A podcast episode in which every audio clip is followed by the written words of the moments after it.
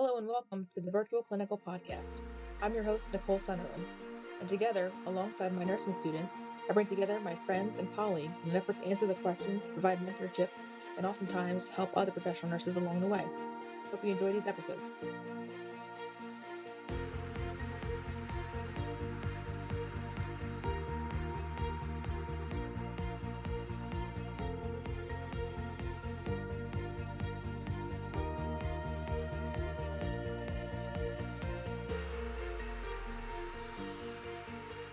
Hello and welcome to the Virtual Clinical Podcast.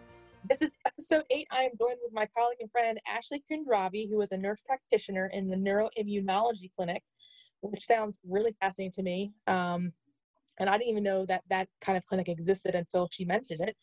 So here we are. Um, we're going to talk a lot about Ashley's background, where she started from, where she came from, and now her journey to being a nurse practitioner. So welcome, Ashley. Hi, thank you for having me. Yeah, no problem. Thanks for reaching out and saying, hey, I want to be on this podcast. I was like, yes, I'm so good. So so you started your journey um, at the University of Delaware. Yes. And was a biology major, correct? Yeah. So I entered U D actually as a communications major. Oh. Um, I had, you know, it's I remember being a little kid and my mom saying, if you, you have to learn how to make your bed. That was always a struggle for me because if you ever become a nurse, you'll need to know how to do this. And I remember being like ten years old and thinking, I will never be a nurse. That is such a silly thing to say. Why would she say that? Yeah. And so when I went to college and entered as a communications major and then switched to nursing. So wait, so why um, did you want to be a communications major first? What was your, what was your end point? um, I was convinced that I wanted to be like a professional writer. Oh, yeah, that's so cool. And, um, but what ended up happening was part of being a comm major is you had to take breadth requirement classes. Um, what, is it, what are those? I'm sorry. So like, uh, things outside of your major. So you had to kind of do either history or Um, you know, science. And what ended up happening is I took some chem classes and thought, like, gosh, I like this way more than I like communications.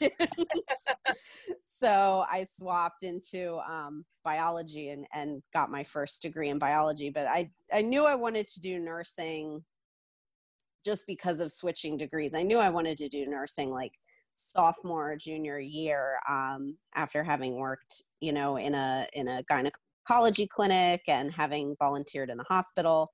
And um, when I approached my advisor about it, they said, you know, it'll, it'll take you just as much time if you switch completely right now as it would to finish biology, get your bachelor's in biology, and then do an accelerated B S N after.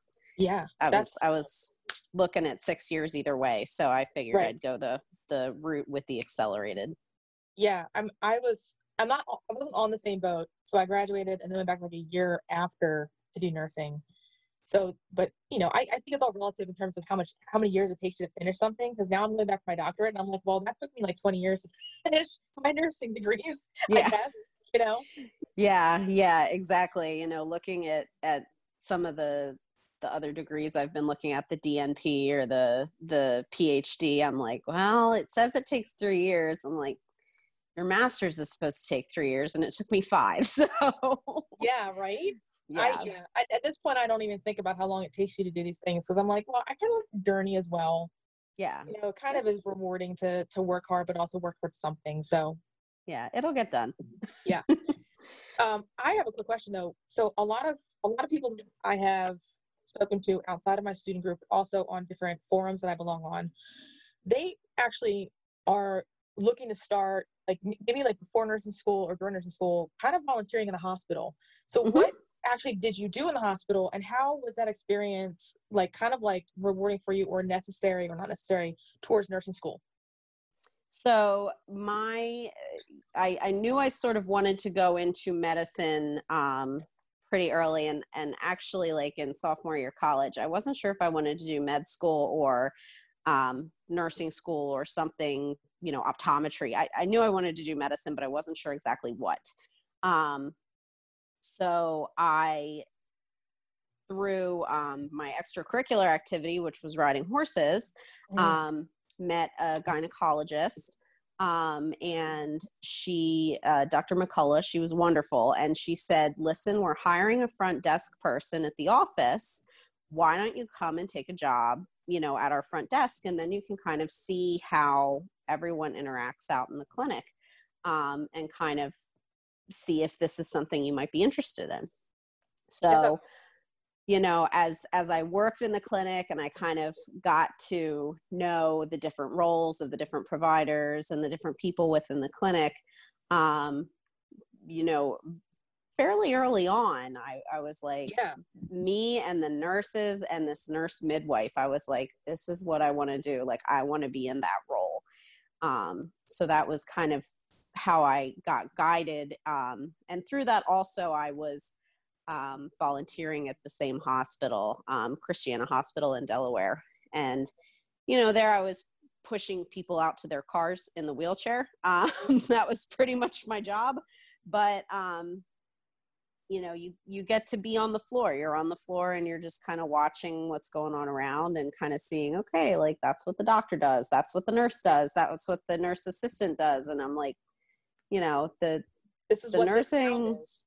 Yeah. The nursing is really where I kind of see myself going versus all that's these really other cool. roles. That's really cool that you got that experience, because there's so many people that don't.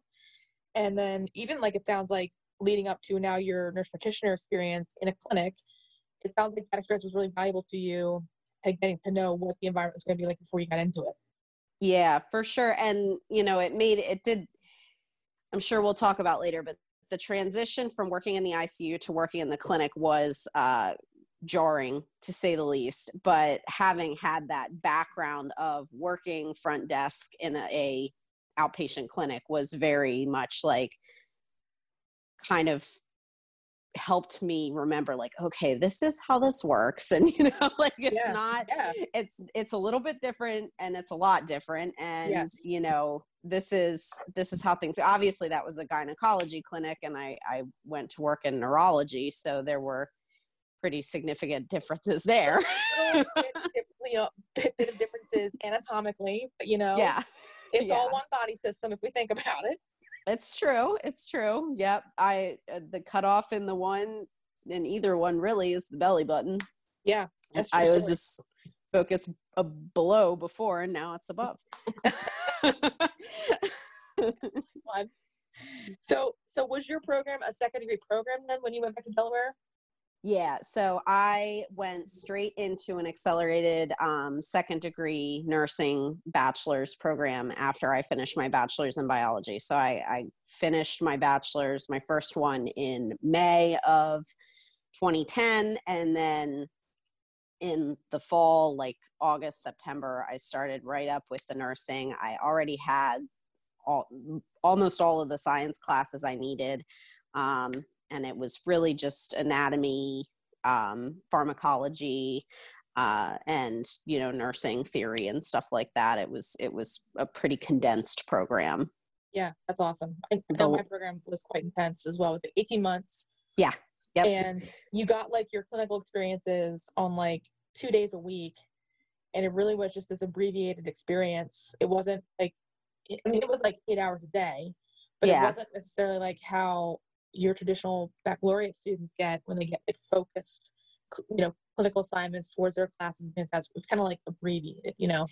We, Delaware did it a little bit differently where, okay. so we did our clinicals with the regular undergrad students. Um, That's really cool. So like the first, mm, I would say year was pretty intensive classroom work. It's, it's been, you know, almost ten years now. So I'm trying to remember, but the first like year was, um, the first year was pretty much all classroom. And we did, Delaware had the way they structured their academic year. We had a fall semester and then we had a winter semester, which yeah. most of the traditional students didn't do.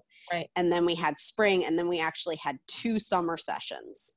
So okay. that first like year and a half, we were in class twelve months of the year.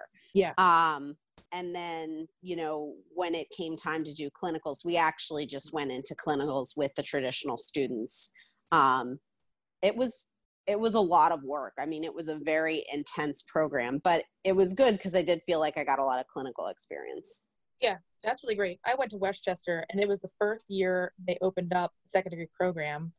So we didn't do anything with the traditional students, um, but a lot of things that we did do, you know, are similar to what your experiences were like in Delaware. So we had, you know, a, like all year long was yeah. basically. We I, I remember getting, it never stopped. It never stopped. I remember getting two days off between fall semester, or no, the, the summer semester that we started. So we started in May and ended sometime in August. And we got two days off, Saturday and Sunday, and then that Monday it started like all over again. And I was like, okay, we're doing this. And then by that December, they actually gave us off for that winter break. Thank goodness.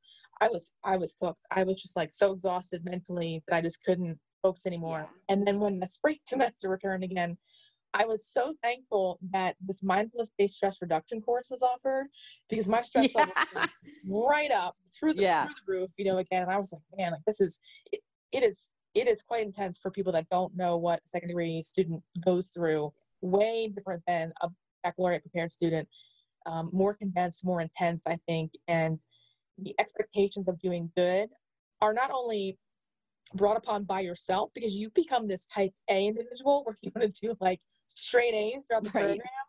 Oh but yeah. Also, but also like your, your own cohort too is like, oh, we got to get A's. And you're like, yes, we got to get A's. We all have to get A's. Yeah. Yeah. We all have to get A's. And if you don't get A's, then you fail. And, and I had this. Yeah, go ahead. Sorry. Oh no, I was just thinking on thinking back kind of, I'm like, oh my God, I did all that. And I was working two jobs oh, through God. the program. I was working at the O B G Y N office um, because there were a couple days of school where it was just, a, I only had a half day of classes. So the other half of the day I would go to the O B G Y N office. And then nights I worked as a fundraiser for the university. So I would go to the call center and like make these phone calls. I, looking back on it, I have no idea how I did it. Yeah, I just have to say, you're like, yeah, I, I can do this. It's totally fine. But really, when you look back and you're like, I don't think I was a, a healthy individual at that point. Maybe. No. I think I slept like four hours a night after I was done with classwork. And, you know, I, I have no clue what I did. I, that sounds typical, though, of so many people that I met that are, that are in college age. So, like, their early twenties. I'll define that as early twenties. And they're just like, yeah, I can do this and I can sleep four hours and I'm good to go the next day. And I'm like, yeah. I look at them, I'm like, but, but do you know how really good sleep is? Do you know yeah. how amazing sleep is? And they're like, oh, it's fine. Yeah. So no. it, it, it must be a thing where you don't feel tired until you're past thirty. So yeah. And then you get old and tired. And yeah. you like, like to sleep. I'll take supper, you know, at four, play bridge. Yeah. You get the early bird special. Aw. I just get cheap meals, I guess. I don't know. Yeah. Yeah. So then you came to the loveliness of Central Pennsylvania, and I don't mean that in a sarcastic way. I love it here. Um, no. And began, and began work in the neuro unit? Uh, no, actually. I um, grew up in Lancaster, so for me it was coming home. Um, oh, that's wonderful. And yeah. So I, I moved home, um, and I actually started work at a little teeny tiny eighteen bed community hospital. Um, cool. Yes, it was definitely an experience. Community hospitals are, are honestly one of the toughest hospitals to work in. Yeah. I got, as a brand new nurse, I got six weeks of orientation. Wow. Um, and then they were just like, okay, well, we're short staffed. So, you know, good luck. Um, but I learned a lot. We did not have a doctor usually in the building after four p m until six a m the next morning. So, yeah. you know, there was a lot of emphasis on nursing judgment and, and, you know, using your skills as a nurse. Yeah. Um, that when I, when I came up to Hershey, I worked there for about a year and a half, I would mm-hmm. say. Um, and pretty much right away, I knew I wanted to work at a bigger institution because that was my experience in school. Um, and when I came up to Hershey, I initially worked on the, the floor, um, the surgical, general surgical floor. Mm-hmm. Um, That's right.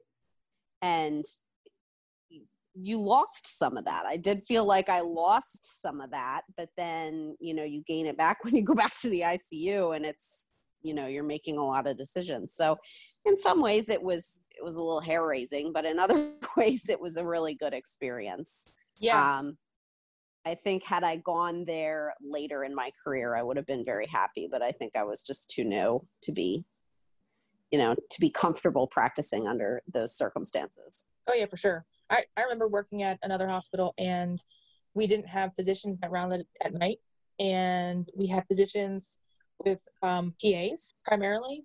I didn't mm-hmm. see a lot of P As, and it was unique because if you had a problem, you could page the doctor, but you were always scared of getting like yelled at in a way.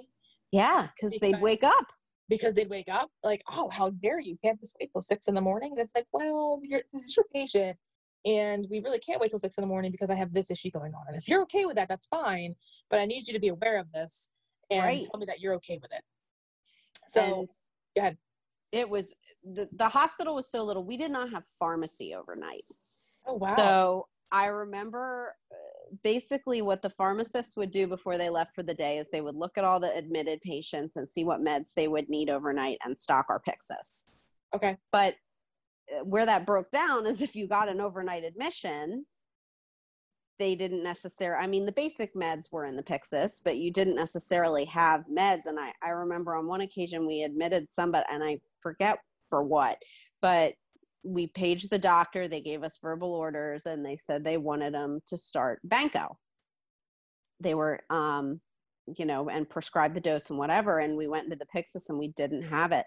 So we actually had a sister hospital that they we called, and they put the Vanco in a cooler in the back of a taxi and sent it over, and we met them out front and got the Vanco and brought it up. It was that it is, was that sounds like unique problem solving with yeah. um when, what is the terminology I want to I want to use in in a rural setting? Yeah, that sounds like something that exists in hospital organizations that are perhaps out in Wyoming or Montana, where hospitals are miles apart, and you have to be pretty creative with how right. med delivery is and like all this other stuff. And this doesn't sound like it happens like in other places, but I, I suppose it certainly does because you lived through it. Yeah, I mean, and it, it truly was a small hospital. It was a, it was a community hospital. It was not like a trauma center or anything. So, you know, we were pretty much caring for pneumonia, cellulitis, um, D K A, like very basic things, anything that yeah. was more severe. You know, we didn't ever see an M I.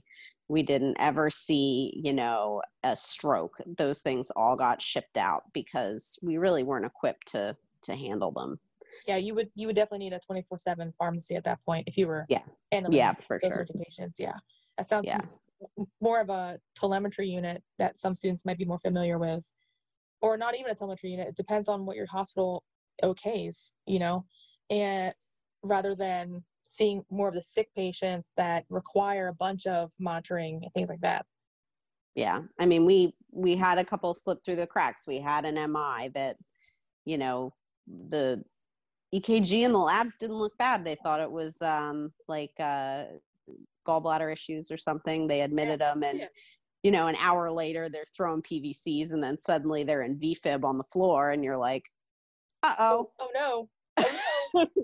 um, For anyone that, that doesn't know what, what VFib is, if, if, you, if you look at a heart E K G, um, which is a, a nice picture of your heart, basically, you, you should have this nice rhythm that has a, a couple of spikes on it that re- represent different um, electro wavelengths that we measure and, and kind of determine if you are in a sinus rhythm or a different kind of rhythm. So we so it's all with electrophysiology and math, basically, and we figure out what your heart rhythm is. And there's many different kinds.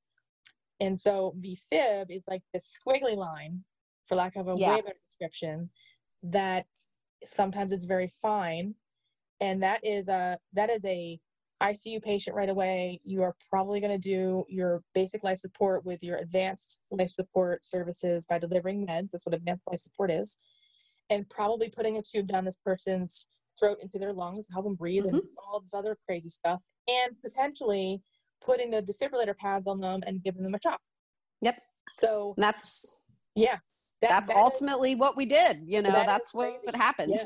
And then, I mean, I'm, I'm assuming that you transferred that patient to an, to yes. a hospital. Yeah. We, we uh, got R O S C within, I think, I think it was like, it was longer than, than four minutes, but it was shorter than six. So somewhere around the five minute mark, we got R O S C, and, um, you know, the, the patient actually woke up and had not been intubated yet at that point. Um, we were just bagging and um, was quite disoriented. uh, so, um, you know, we we were trying to keep him calm while we got him stabilized to transfer to the sister hospital that was bigger. So that was a challenge in and of itself, because obviously they wake up and they're like, oh my gosh, what happened? They feel terrible. And, you know, there's fourteen people leaning over them, yelling right. at each other. Right. You know? Hey, hello, are you okay? Like, yeah, I'm fine. What happened? You know? Yeah. Yeah. I can't imagine how frightening that, that might be. I think I, if I remember the patient, the nurse that was giving the compressions at that moment, the patient immediately pushed her off and was like, get away from me. Like, we're, we're like, no, it's okay. You're okay. You're okay. You're good. You're good. All right. We're good. That, yeah. That, oh goodness. That sounds frightening for, if, if, if you were a new nurse, that sounds frightening. You know, because yeah. you're there giving compressions, and then you return to what's called R O S C, which is the um, return of spontaneous circulation. So that means that your heart is back into the somewhat of a normal rhythm. It's probably not like, you know, normal science rhythm. They probably have a lot of things going on with their heart at this point. Yeah. But that's probably the, the, the most uh, shocking thing I would say that you probably find as a new nurse, that your patient has had this return and they're awake, and then all of a sudden they're like pushing you off of them because they, they have this cognitive sense that you're, you're on top of them and you're attacking me. And you're not. You're just kind of yeah. like trying to save their life. And their yeah. chest hurts because C P R, you're going to break ribs, yeah. you're, yeah. you're going to maybe crack the sternum. And, you know, so all they, they know when they woke up is there's this person over me and I hurt and they're hurting me, you know? Right. right. Man, that, so. sounds, that sounds crazy. And then did you, so in, in some hospitals, I, I know, um, for instance, we, we do it. They will pull the patient if they have not Um, achieved like spontaneous mentation. They'll pull yeah. them for a period, and, and probably I, I would assume that even if they achieve mentation, that they'll probably intubate them and sedate them and then cool them for a period of twenty-four hours until they kind of can wean them off. Right. So did, did you do any of that? Did you pack them with ice for, for any reason? No, um, that individual was quite combative. Um, So we pretty much just sedated and got him on a nitro drip and packed him up and sent him over to uh, the sister hospital, where I think they they went immediately for an open heart operation. Um, okay. I was told later down the grapevine um, that that patient actually did really well um, and. Right. walked out of the hospital with no deficits.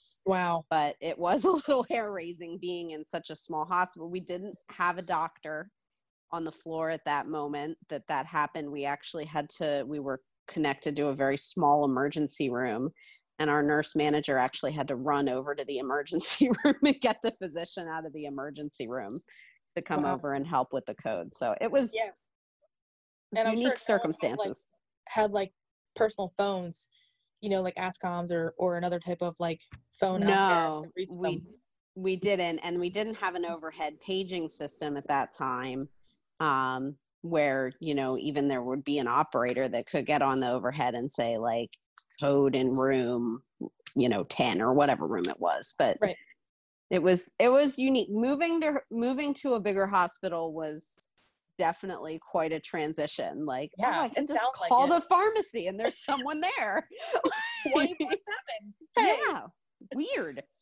You can page, but, I can overhead page somebody. Yeah, I can page the doctor and and they'll come. You it's, know, I'm not little things, you know. I'm not texting an E K G to somebody at two a m Right. They could just is there on the computer. It's right there. Yeah, exactly. It, Mirage it was, is over there. it was a pretty, it was a pretty good adjustment. So that was my first job. But then I did work at, on the general surgery floor for a year and a half and, and, you know, got a really good education there, worked with some great nurses before I came to, to work with you guys in neuro for a couple years. I just threw my hands up celebrating that. Yes. But no, yes. I, I, I often do tell my students that a lot of really great things happen on a medical surgical floor. You learn a lot of skills. You learn a lot of time management yeah. things. Um, a lot about medication delivery and how and how you how you can really handle uh, difficult situations in multiple patient rooms. Because I don't know what many ratios are, but there's it's quite a bit more than your I C U level ratio. Yes, I don't remember what episode I talked about ratios on, but it was one of one of those episodes. And I think I was telling them about how I worked. I got floated one night to a floor that had, mm. this was an old hospital that, that I worked for, and it was a fourteen to one ratio. I was like, yeah, what, oh do we, what, is this, what does this even mean? How do I, I don't even take care of people like this, you know? And now it's, I think one to four, one to five, and some, some areas it's one to two if you're in the I C U and one to three if you're I M C. So that's really, really nice. But a lot of places, you know, like I often think of long-term care facilities and it's one yeah. to thirty people. You know, yeah. and the, the care is a lot less intense, but it's not any less important. So hopefully we'll get there. The but, acuity was a big adjustment from the the community hospital even to the Hershey hospital was, you know, I was floor, a floor nurse in both places, but what was considered floor in both places was very different. You know, at the little community hospital, it was almost like an assisted living, and the ratio was six to one.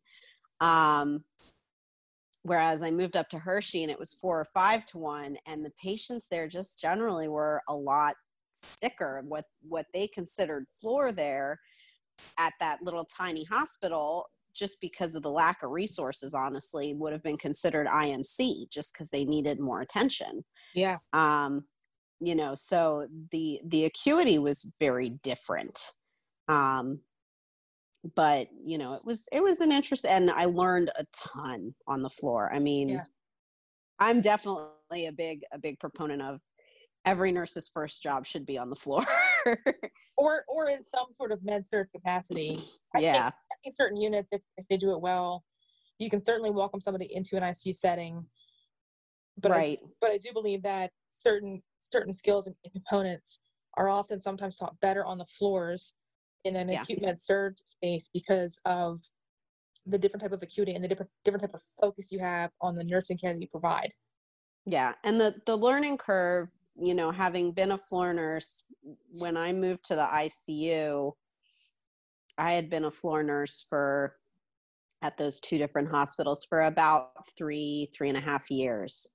And even, you know, with that experience, and and it doesn't sound like a lot, but, you know, you learn a lot.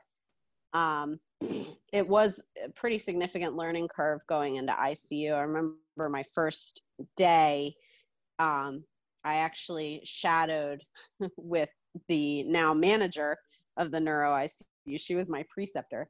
Um, But I remember the first day, one of our, our colleagues, uh, Mary Lou, got an admission.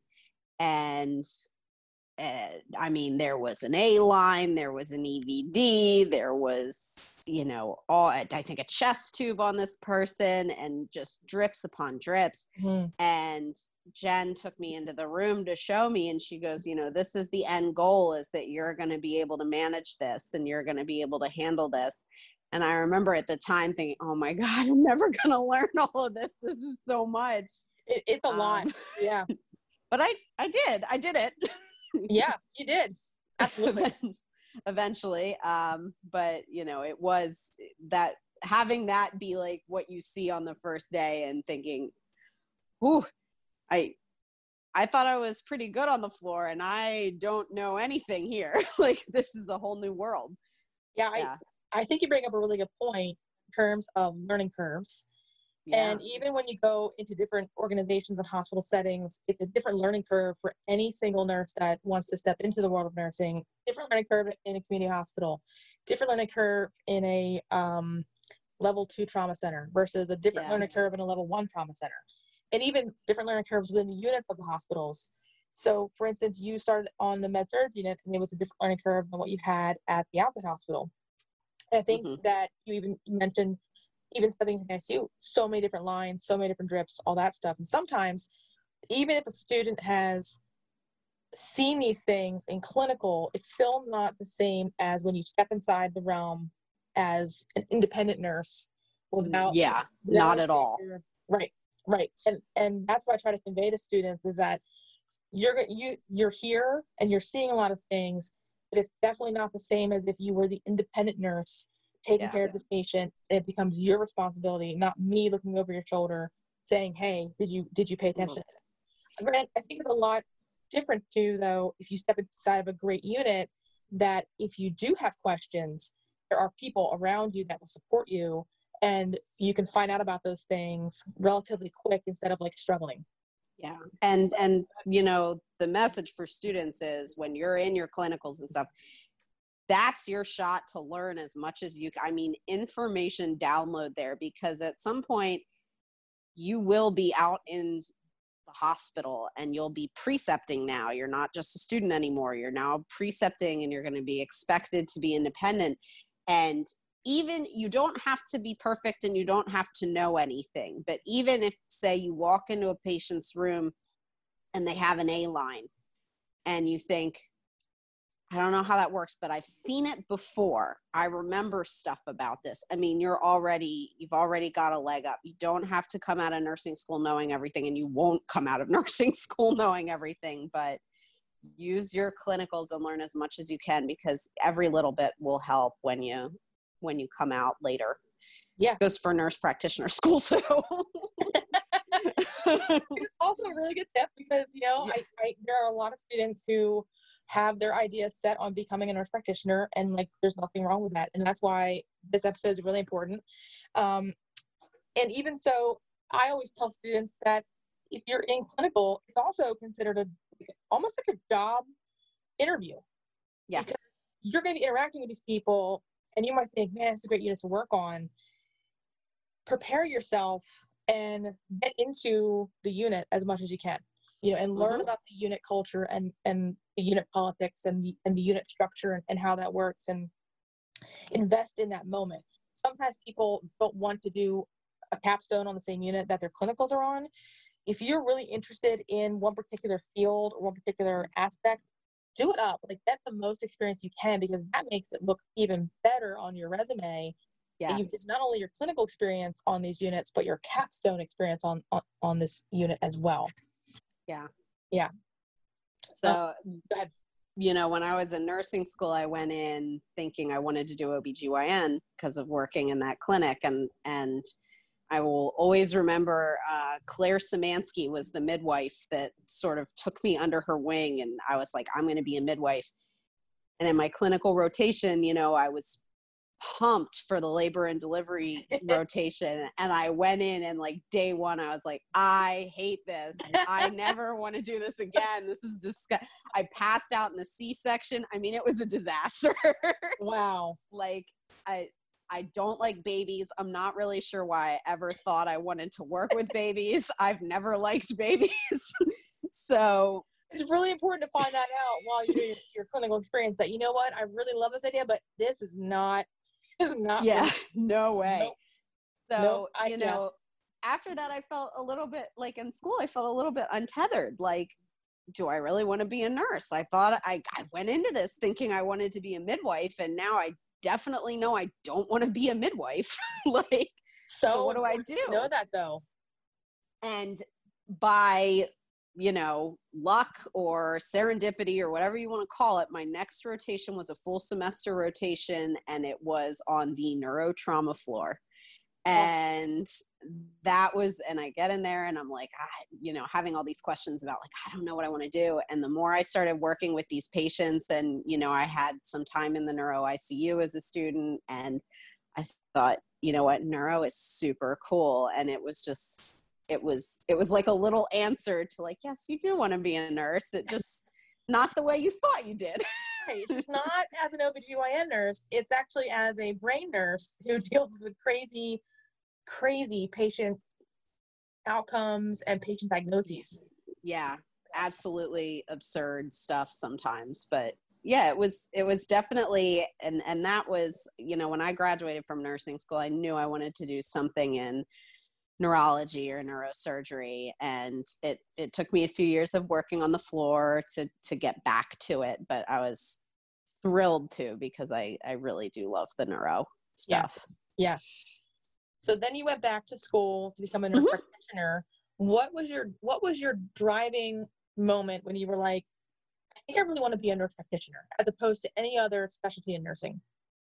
It was, it, it was honestly very early, like with, um, it was in probably the O B G Y N office. Even after I realized like, I don't want to be a midwife, I had still seen the stuff that Claire, um, and the other, um, advanced practice providers did in that O B G Y N office outside of just babies. You know, they did gynecological care and they did general care, and, and I had seen that. And so it was then, it was pretty early on that I was like, eventually I am going to go back and get my N P. I am not going to, you know, be a, a bedside nurse, I think, forever. And that could have changed. I could have changed my mind for sure. But, you know, the, I, I had the opportunity through my life to know some really cool N Ps and midwives and uh, P As. And so it, it did sort of affirm that, that path for yeah, so me. It- Yeah, similarly with with C R N As, they have to go through the shadowing experience. And I don't think that many people take advantage of shadowing an M P. Even mm-hmm. like volunteering at the office, you can certainly do that as a nurse. You can volunteer anywhere you want. And or or even just saying, you know, can I like come experience what you do for a day? Or can I pick your brain about X, Y, and Z about what you do? So I yeah. think that's really important also, because I don't think many people take advantage of that and know why they're go like they're they're choosing this direction of their life. So I think yeah. that's super helpful to to really tell the students too.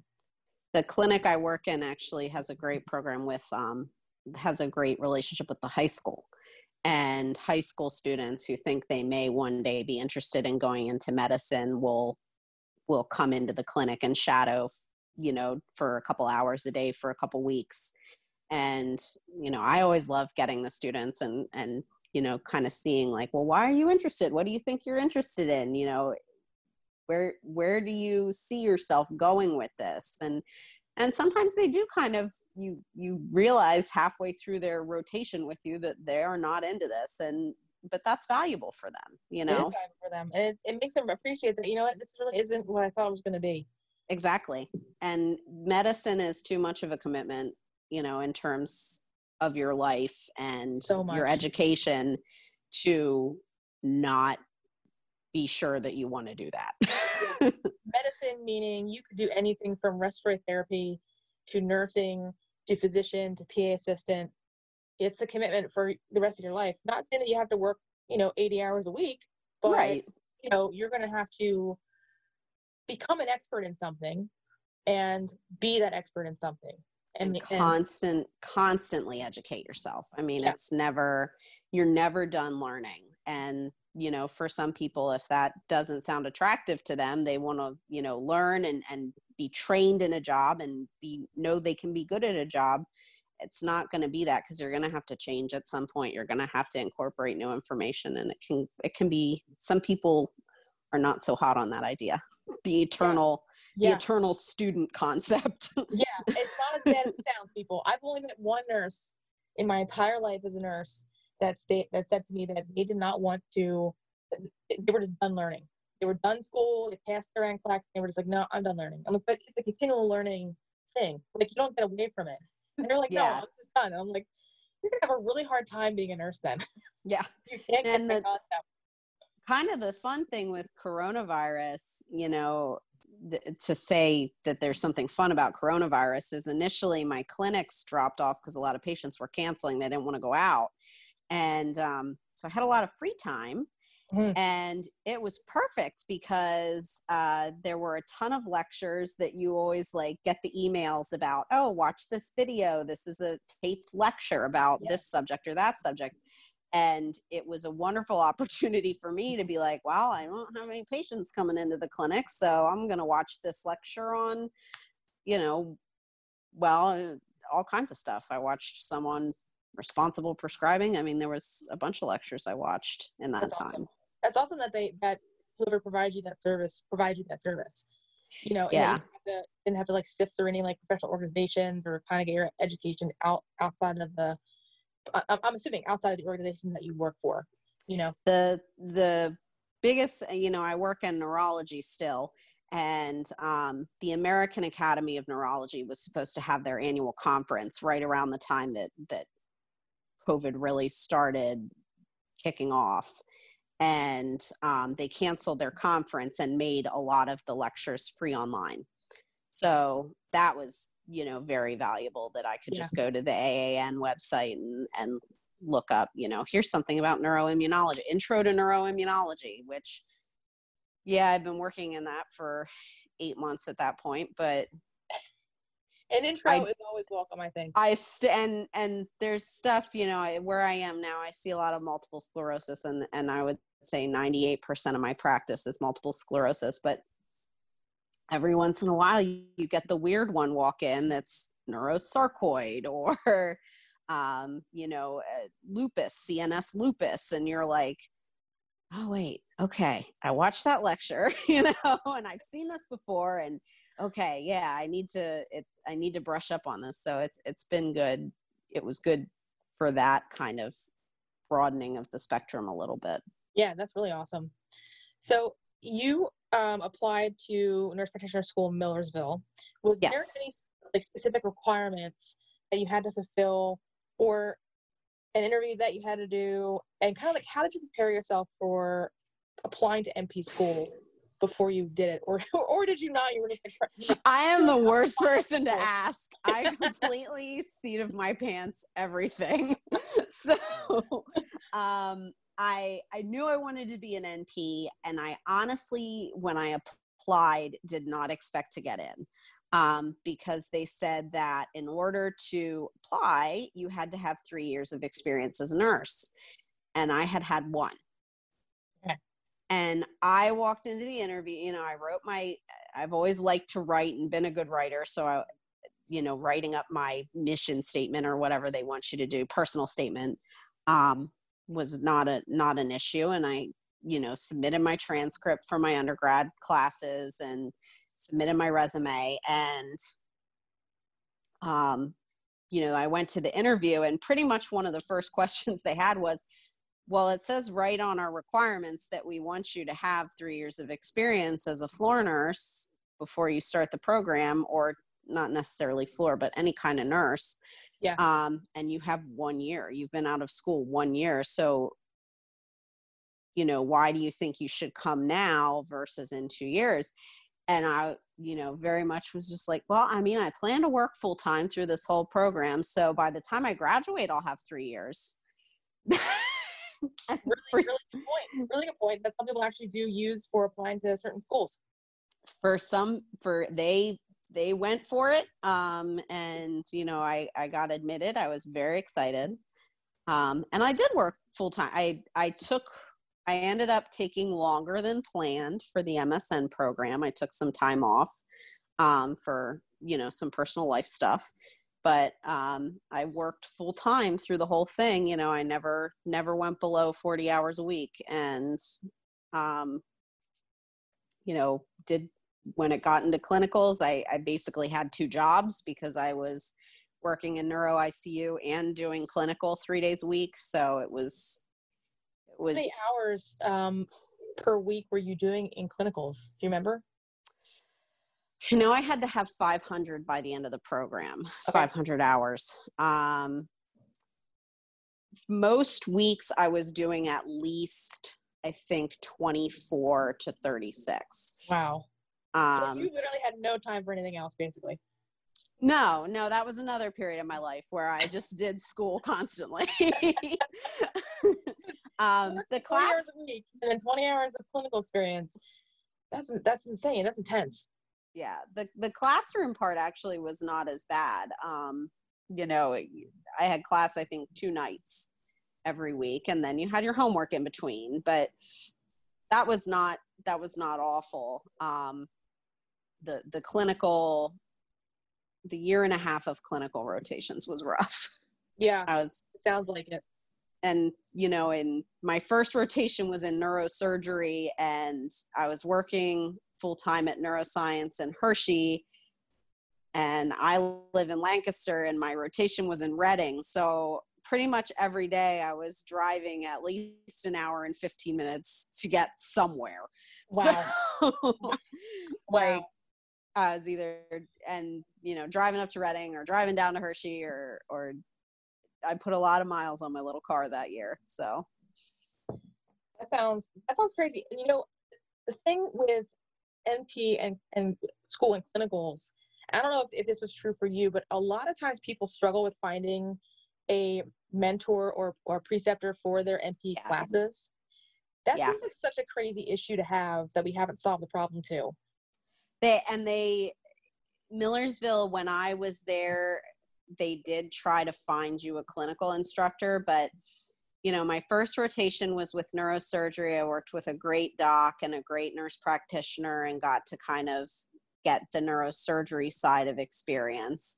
And then because it was a family practice program, I thought, you know, I really should do some family practice. Mm. So I went into, um, I, The, the school, I, I told them I want to do family practice, and they found a, an alumni that was doing family practice at a um, federal health clinic out okay. in uh, an underserved area. And I worked with him, um, and halfway through the semester, he got another job. Oh. And so I'm thinking, oh my God, how am I going to get these hours? What am yeah. I going to do? Because I can't go with him to his new job. I couldn't, I wasn't allowed to follow him to his new job. Right. Um, and luckily, my clinical supervisor was a kind-hearted woman who also was working full-time, and she was working in an urgent, well, not urgent care, but rapid treatment area of an emergency department. And she said, well, why don't you just finish up your, your second half of the semester with me?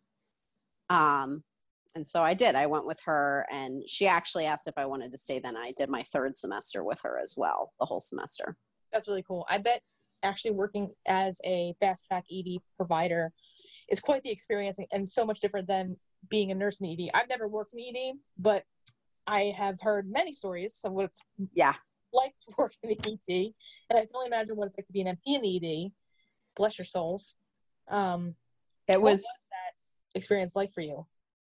So it was really, there was, you know, and I was still learning so much. So you're learning family practice, and and you did see a lot of family practice stuff, you know, because because access to family health care because of the insurance crisis and stuff in this country is not great. Um, so you saw a lot of, my kid's been crying and has a fever and he keeps grabbing his ear and, you know, yes, he has an ear infection. Here's some antibiotics. Have a lovely day. Um, you know, you saw a lot of that, but then, you know, the next room you had to bounce into is some kid that broke his arm at wrestling practice or, um, you know, uh, I, I had an afternoon where I had a patient who was there for an S T D check. Um, and the next room I went into was someone who had had an accident while they were cleaning their gun and shot through their own hand. Oh, so, you know, just to, to be able to switch. Yeah. To be able to switch from like, you know, medical to surgical to uh, orthopedic, and you're bouncing around, and, you know, I got to see a lot. It was really, I actually really liked that experience. I would, as much as I love neurology, if I had to pick a second choice um, and, you know, get another job, I think it would be in an urgent care or an E D fast track, because I really did enjoy it. Yeah. I, I really do appreciate the people that do work in urgent cares. They have gotten so much better, I think, at quality care that they provide their patients. Mm-hmm. And it's one of those jobs that I think it's, it goes, it always goes like unnoticed. And sometimes they can prevent serious things from happening by just mm-hmm. doing simple things. And that's what they're there for. And a lot of people make fun of them for working in an urgent care, et cetera, et cetera. But I think that they're just one of the best things that our health or like our, our health providership has developed. And how to how do we keep people out of the hospital and not in an emergency room? Because emergency services are expensive. Yeah. And if you have to go to the emergency room and you need like a procedure done, sometimes they can do it in, in the emergency room, and it's quite costly to your insurance and to you even. So yeah. urgent cares are definitely that step that help prevent those things from, from happening. Yeah. For, for the fast track crew that came through, I mean, the majority of what I saw was things like sore throat, sinus infection, ear infection, um, you know, pregnancy testing, things like that. Um, you know, my gynecology past came back to haunt me because my preceptor said, "Oh, are you sure you don't want to go into gyne?" And I was like, "I'm pretty sure." And she's like, "Well, we're just going to give you all the paps that come in and just make sure you really don't want to do it." And I'm like, "Oh my God." And so I did a lot of them. And by the end of the semester, I was like, if I never have to do another one of these ever again, I will I will not shed any tears. Um, that sounds, that sounds evil. I think it's just, you know, they're like, oh, a student. This is a good experience for the students. So anytime like, I really, anyone. I really don't want to see this, but hey, I'm a student, so what do you want? Yeah, you know, at that point, I had already started talking to the neurology um, crew at the office I work now, and and I was pretty sure that was where I was pointing following graduation. Um, so there was always a part of me that's like, can I get the kid that got hit in the head at soccer practice? Like, that's the one I want to take. Um, but, um, you know, it was, it was definitely a good, it, again, a very good learning experience.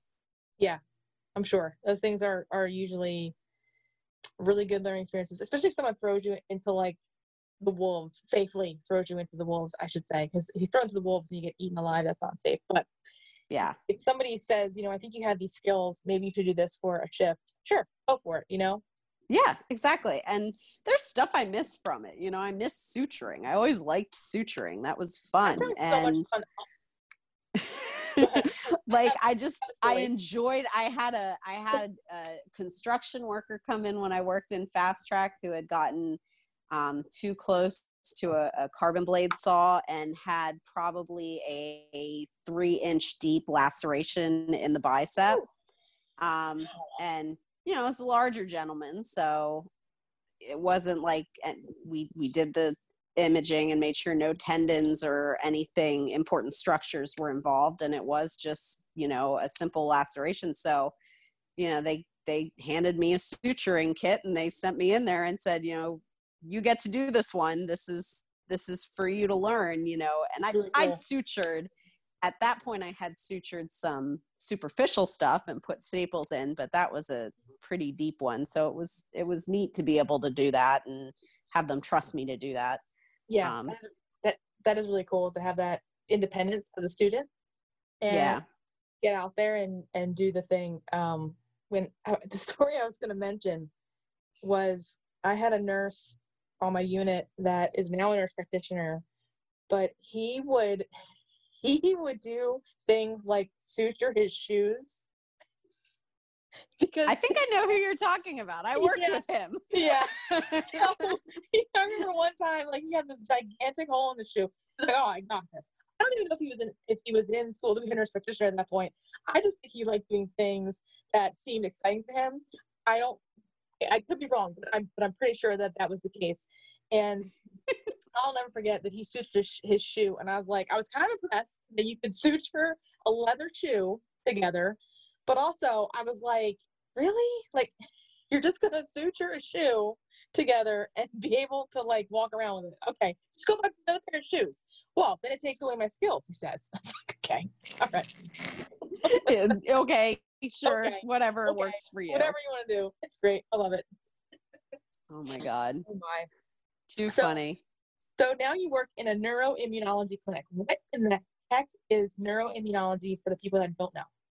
So neuroimmunology is autoimmune disorders of the nervous system. So primarily we are dealing with, um, you know, the, the huge bulk of our practice is multiple sclerosis, um, which is a autoimmune disorder in which the person's immune system is overactive and attacks the myelin sheath surrounding the nerves, which reduces the nerve's ability to conduct signals effectively, um, and can lead to things like weakness, um, poor coordination, vision changes, um, you know, sensory changes for sure, um, you know, all sorts of things. So, so M S is, I would say, that the vast bulk of my practice now.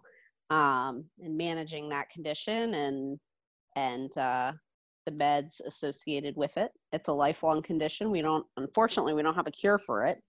Um, but there's some good meds. So, you know, a lot of it is, is just monitoring patients, making sure their meds are doing what they should be doing. They're not having breakthrough disease or anything. Um, and then in the, in the sad events, when that does happen, you know, coming up with plan B. Yeah. Um, the other conditions we see, I, I mentioned a little earlier, C N S lupus, um, things like uh, neurosarcoid, um, and, you know, th th that's pretty much the majority of it. We see some vasculitis, we see some um, A D E M, um, and things like that, post, post-vaccine myelitises and stuff like that, uh, neuromyelitis optica, N M O, M O G, um, all the sort of demyelinating disorders. I um, did a case study one time with a physician who now works in Idaho. And mm-hmm. we, we did a really good case study of a neuromyelitis optica patient that presented with pneumonia as their first symptom. Huh. Yeah, it was really bizarre. And I read more into it, and it's actually a rare occurrence of this neuromyelitis optica. It can start out with a pneumonia infection. Yeah. And then had weakening of um, his legs, couldn't couldn't urinate. I think he had like twelve hundred c c's of urine in his bladder, which oh my gosh. is a lot of urine. I've only met one other person who I had to bladder scan. So this, this gentleman, this is not the same guy I'm talking about, but this other patient, he used to have his own competitions. With oh my god, he could hold his bladder for. Yeah, and and he had I think four liters of urine in his bladder and didn't feel like he needed to pee. And I was like, how do oh my you god. begin to train your bladder to do that? Because that is insane. Like that is so much, so much urine to hold into. I don't know how he wasn't septic or anything like that, but he was he was fine. But yeah, how, anyway, how was he not nauseous? Hey, I don't even know. Like maybe he just like. mentally suppressed all of those feelings oh of nausea, of headache, of shortness of breath. His, his vagus nerve was just screaming. Yeah, his vagus nerve was like, hello. And he was like, screw it. I'm going to hold my bladder full for X oh amount of hours, you know? Oh my God. Yeah. So he would have these competitions before having to relieve himself. And I just thought, that is the weirdest thing I've ever heard in my life. Anyway, back to the strange. other patient. Yeah, super strange. So, welcome to neuro. Let yes right exactly that's, that's one of the strange things that you meet with people, and it's like, okay, well, here we are living the dream, you know. Yep. So much fun every day. Um but anyway, go, going back to this other gentleman, so he had a large amount of urine in his bladder, and we didn't have a diagnosis until we did an M R I and an M R A, mm-hmm. I believe, to light up his his spinal column. And that was interesting because no one was expecting to find this this disease. And so we, right. we didn't expect to find that his eye problems were associated with pneumonia, which was causing this demyelination of his spine. And I don't even think we had a cause of it. I think his infection was, was the cause of maybe an underlying autoimmune disorder. But other than that, I don't think we had a cause for why this happened to him. You know, why yeah. particularly this demyelination happened. We see that with, with a lot of this stuff is that, you know, someone maybe they have a family history or whatever, but they seem to be fine. And then sometimes there's some kind of traumatic event, either a severe illness or an accident or even something psychologically traumatic, you know, a, a death of a loved one. And it doesn't have to be bad. We've actually seen it happen, you know, on happy occasions. Someone has a baby. Um, but oh, really unique. Their life completely changes and they have a lot of stress associated with it. And, um, you know, it sort of triggers off their disease. It gives it that last little push it needs to kind of take over and get rolling. And, and so it isn't uncommon for us to see people come to us and say, you know, I've always been healthy. I've always been, you know, fine. And I was just under a lot of stress. And I thought that's why my leg was tingling. And then I would do this, that, and the other thing, and it wouldn't stop, and it kept getting weaker. And then, you know, they end up with us, and we do the the testing. So that's so crazy, but it's so important that you mention like happy stress and then the not so happy stress happening to patients, because a lot of times people are just relatively happy people. Mm-hmm. They don't necessarily follow up with their P C P physician, especially if they're younger, and I mean younger as below the age of probably forty. And in relatively good health, right? So yeah. Like someone like myself, I do go to the P C P every year though. So not necessarily like myself, but I don't. Myself. So you can use me as an example. But honestly, people that just don't go and get their blood pressure taken and get their, and get their labs taken. However, I will say that even if you do go, sometimes you can't even find an autoimmune disorder until your autoimmune system kicks in. Right. And says, hey, I have this issue going on, here we are. Similarly, when we see people get flu vaccine and they develop myasthenia, yep. and all of a sudden they have trouble breathing and, and things like that, that's just your immune system that's been dormant for X amount of years that you didn't even know you had a problem with.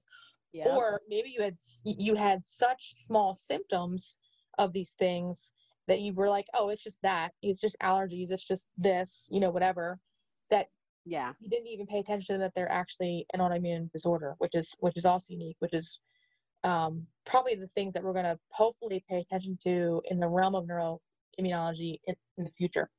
Yeah, there's a lot of, I do get a lot of patients that that come to me with, I thought it was just, and yeah. then, you know, they have some kind of explanation or justification that honestly is makes very sense. Reasonable. Yeah, it makes sense. And, you know, a lot of times it, M S is not crazy super common. So it is a lot of times, you know, you slept funny and your arm's numb in the morning because you slept on it.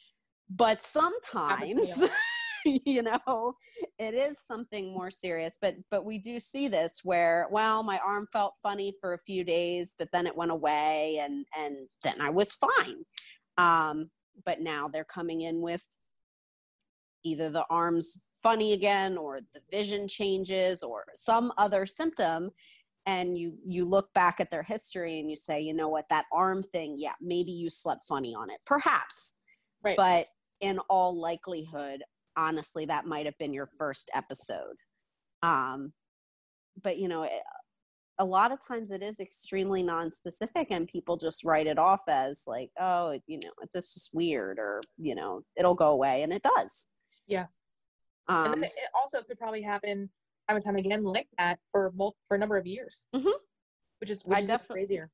I definitely, you know, I just saw a patient the other day that their their symptoms over the past several years have become severe enough that they've started to, you know, seek out answers for why they're happening. But they, you know, I'm going back and I'm asking them questions about, well, has this ever happened? Or has something like this ever happened? Or have you ever noticed something like this? And it's, they're like, well, you know, actually, you know, I've always sort of felt like my right leg's weaker than the left. And it doesn't matter if I work out or do yoga or, you know, whatever. I just, I feel like I could never get my right leg strong enough. And if I use it a lot, it would get really tired. And you look back and you're like, yeah, you know what? Actually, that was probably your M S ten years ago, but right. It was subtle enough that, you know, people just, people are amazing. They just adapt to things and, and explain them. And, you know, again, a lot of times it's extremely reasonable, the explanations and the thoughts and, and, you know, I can't. Our, our society know in America, right? Like, yeah. Through it, you're fine. Right. And, you know, honestly, I can't say if I were in the same boat, I wouldn't have done the same thing. Like, no, yep.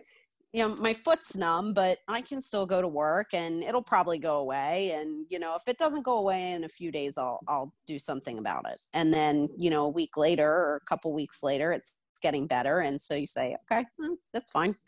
You know, who knows what that was? That was weird. Yeah. Yeah. Now, um, now you make me want to come into the office and get my, and get my work done because different yeah. I'm kidding. Um, I know I'm the worst. So there's also, oh, what the heck was I just going to say? Oh, so it's really impressive though, as well, go, going along the timeline of, of M S is that there's been so many advances in care that as inpatients, we don't really see a lot of M S cases. Yeah. And that I think has changed in the last couple of years because we used to see quite a bit. Mm-hmm. And have to be in the, in the hospital to receive their, their treatment and their care. And now I don't even remember the last time that I saw somebody with primary M S that needed mm-hmm. treatment or an infusion or something, which is remarkable because, you know, I think I, I, I don't, th- there are certain cases I should say of, of people with different illnesses that definitely need hospital care.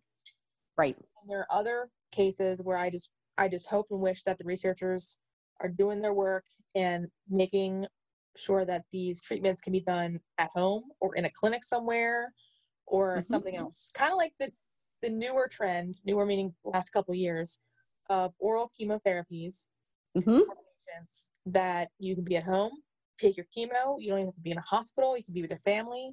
And it's made quality of life that much better for different patient populations. So hopefully with other diseases of the neuro world, you can start seeing that.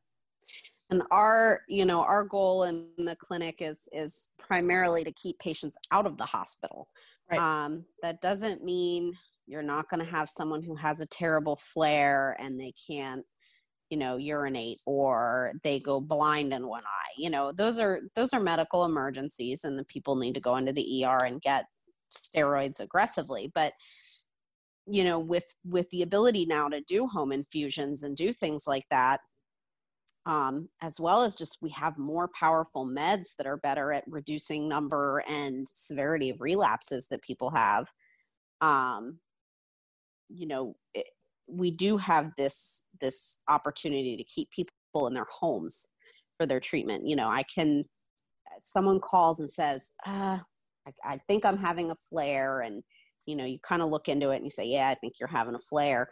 I can order five days of I V SoluMedrol in their house. They don't have yeah. to go into the hospital for that anymore. So, you know, home nursing comes, they give them their SoluMedrol, they go on their steroid, oral steroid taper afterwards. They never have to be hospitalized. And I can bring them into the hospital, you know, a couple weeks later, and we can talk about, okay, it looks like your med's not working. Let's, what do we, what do we want to do? You know, what's your plan?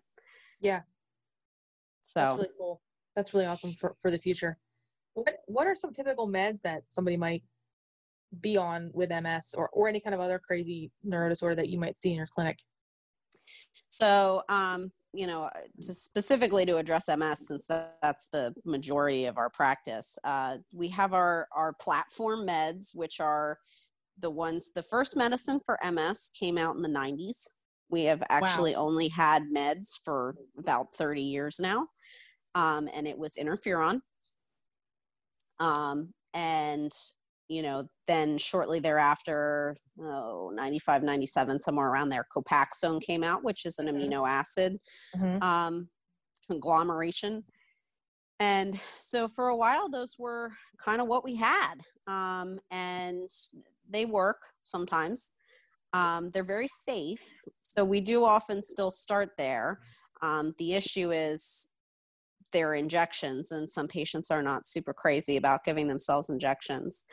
Um, but they just modify how the immune system works to try to dissuade it from going after the nervous system versus now as, you know, technology has marched on and, and pharmacology has marched on. We now have um, stronger meds that actually do directly affect the immune system to prevent it from um, you know, doing damage. We have, we have the monoclonal antibodies, which Rituxan actually has been around for a while and has been used off-label to treat M S for quite some time. Um, but they, they released a humanized form of it several years ago, ocrelizumab. Um, and that, that basically wipes out the C D nineteen cells so that those cells can no longer um, attack the nervous system and demyelinate. We also have um, Tysabri um, and Lemtrada, which are both monoclonal antibodies. The, the Tysabri actually inter- affects how T cells interface with the blood-brain barrier so that they can't cross in to um, do any damage to the nervous system. And um, the uh, alemtuzumab, which is the Lemtrada, that's, um, you know, a little bit different in that it works on both the B and the T cells, and, and theoretically kind of works as a reboot so that when the immune system kind of gets rolling again, you know, it's, it's a chemotherapy and we pulse it like chemo. And mm. when the immune system gets rolling again, the idea is that it no longer recognizes the nervous system as an enemy and yeah. leaves friend, it alone. Your enemy. Yeah. yeah. Yeah. Be nice to the nervous system. Nice. Nice. So, you know, we've, we've come a long way from, from these meds that just sort of try to, you know, prevent harm. When, when the early injectable meds first came out, it was considered a good result if a person only had a relapse every other year or so versus once or twice a year. And now we're moving more, especially as meds get stronger and stronger, we're moving more towards relapses should be unacceptable. You know, a relapse right. should indicate that the med is failing and we have to pursue another op- option. Yeah. Um, because, you know, the relapses are really what causes the disability in these conditions. Um, and so you, you kind of want to keep them from happening as much as possible. Yeah. I, I imagine that relapses are kind of like a frayed wire that you're trying to fix over and over again, plugging into the wall. Mm-hmm. And each time a little micro wire fails, the system gets hot and you have to take it out and you have to re- reset it, make sure everything's good to go, and then you plug it back in again. Yep. And it just, it never quite works as well as it did right. the first time. And the more it gets damaged, the worse it is.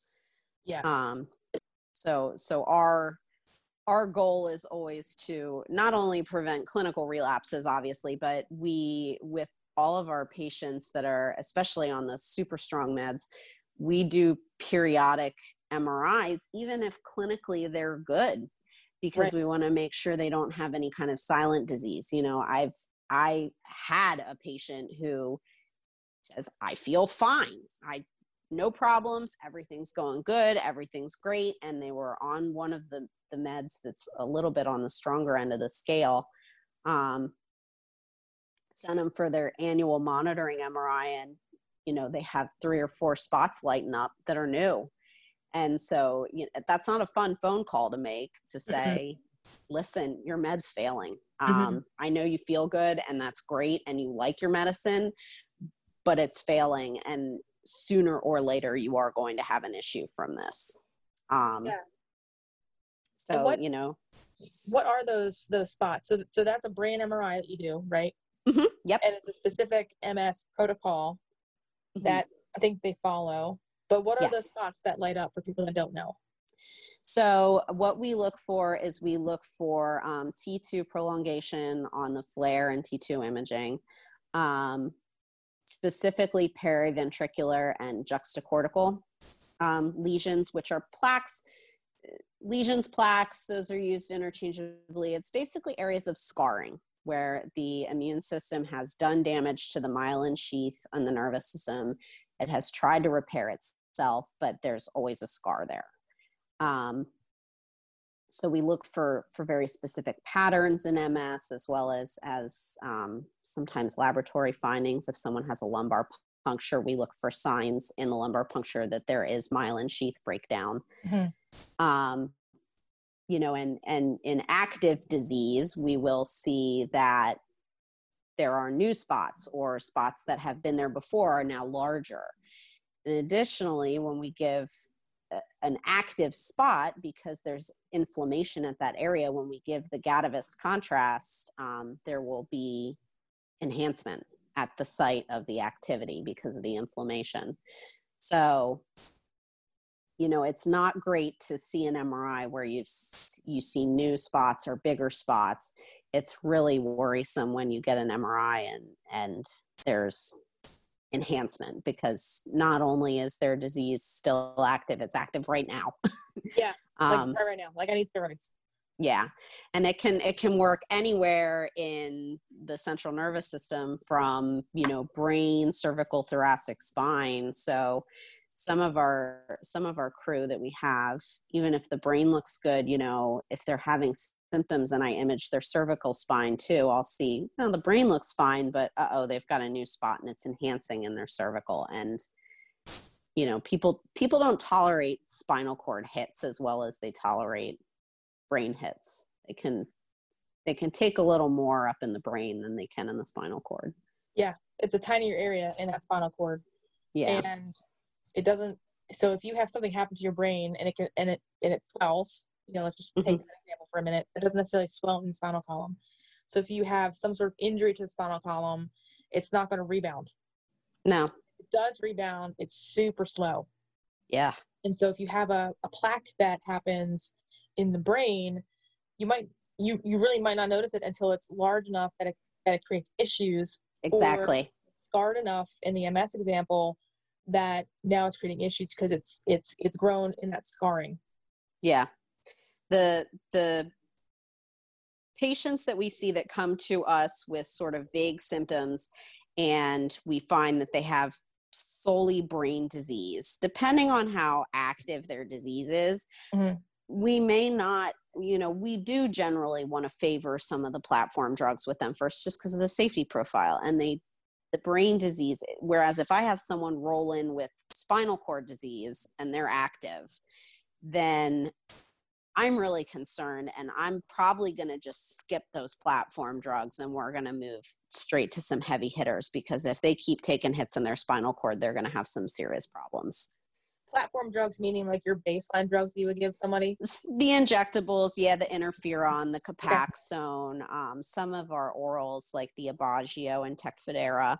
Um, those are pretty pretty good ones to start with for a lot of the time, because their safety profile is good and they are generally fairly effective, but there's not a whole lot of evidence, especially for the, the Copaxone, interferon, and Aubagio, that they are super effective in the spinal cord disease. Gotcha. So, you know, if I have someone who's rolling in and their issue is spinal cord, I'm not going to look so hard at those drugs. I'm going to pay more attention to our monoclonal antibodies and our S one P one, you know, inhibitors and things like mm-hmm. that. Mm-hmm. Yeah, and it's really interesting that that you use amino acids to treat certain diseases as well. Mm-hmm. A lot of people are under the assumption that medications that are delivered to people are these crazy chemicals that go yep. in, and don't realize that they're actually um, not. They're, they can be from plant sources, from amino yep. acids, from anything that are just developed as a drug. And yep. um, so that's, I think, really important, because not a lot of people understand that most of these things, that's where they come from. So what other recommendations, since we're talking about patients and stuff, do you do you have for someone to kind of reduce perhaps their stress so that they don't go into a flare-up? I remember having one um, patient not too long ago that had a flare-up. I don't remember what it was. It, it, it was some autoimmune disorder, and it seemed that whenever her life stress was like a ten out of ten, things would happen. Yeah. And certainly this person had a lot going on socially, psychosocially, all that stuff. So, and I tried to consult with them in terms of what they could do to help control their symptoms to prevent flare-ups. But what would you tell people, you know, or what do you tell people to do in terms of reducing their flare-ups?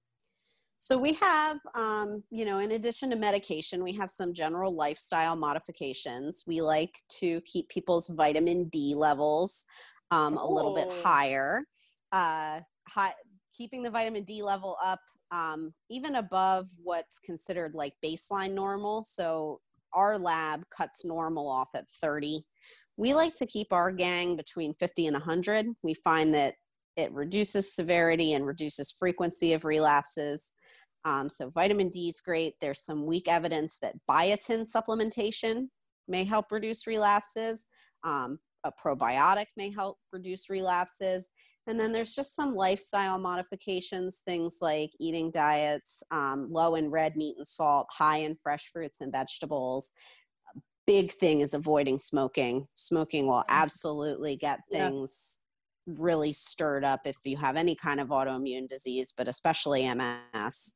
Um, so a, a lot of our patients that are smokers, we do want to work with them as much as we can to get them to stop smoking.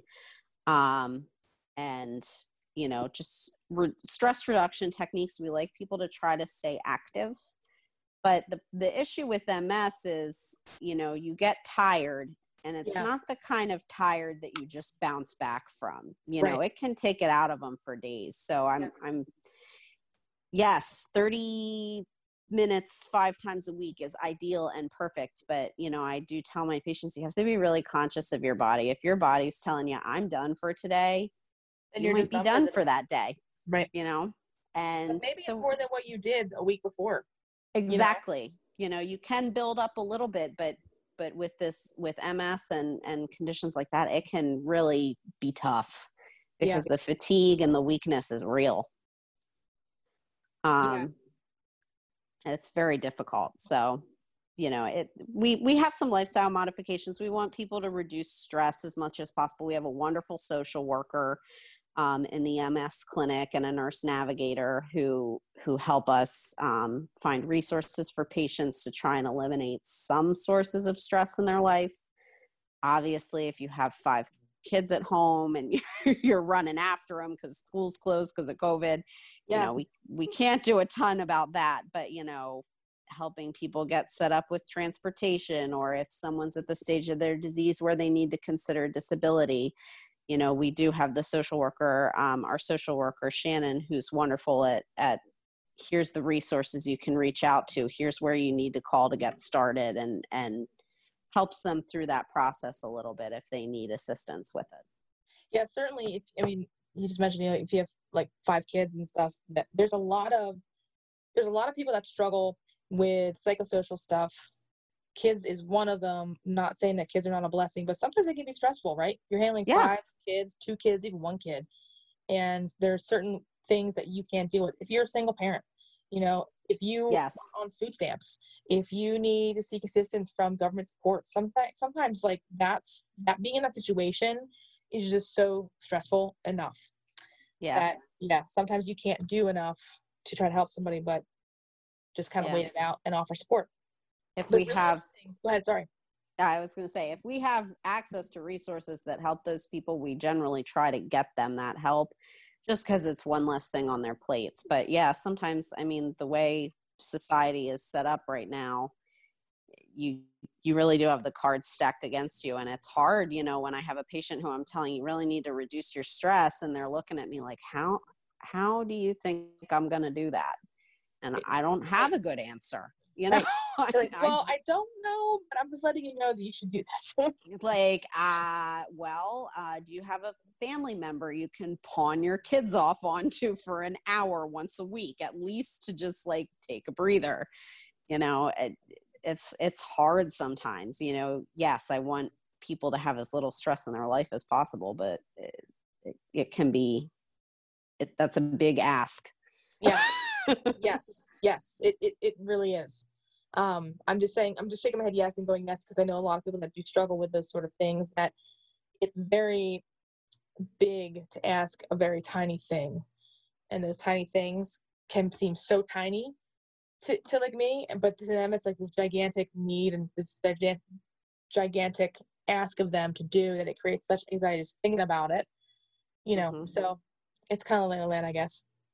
But really interesting, though, I want to go back to the sort of supplements you talked of, um, because in COVID, there mm-hmm. is new evidence to support that vitamin D is really good for the immune system in preventing, it helped preventing COVID. It, it also prevents the flu as well, or can prevent it, supplementation mm-hmm. of it. That's really unique that it, that it can be found in M S patients as well.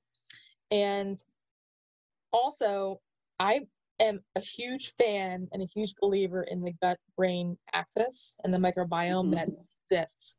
So I'd be curious, because you also mentioned like dietary changes and smoking, which drastically impact our gut and, gut and brain health. I just try to combine those words. That was good. Um, but certainly if you, if you did such simple things, maybe that even just reduces stress by just changing what, changing your diet or changing how you can impact your gut bugs that do influence your, your brain health. Yeah. At, at the, the relationship between the gut and the brain and, you know, the probiotics and the M S, that's not super well understood.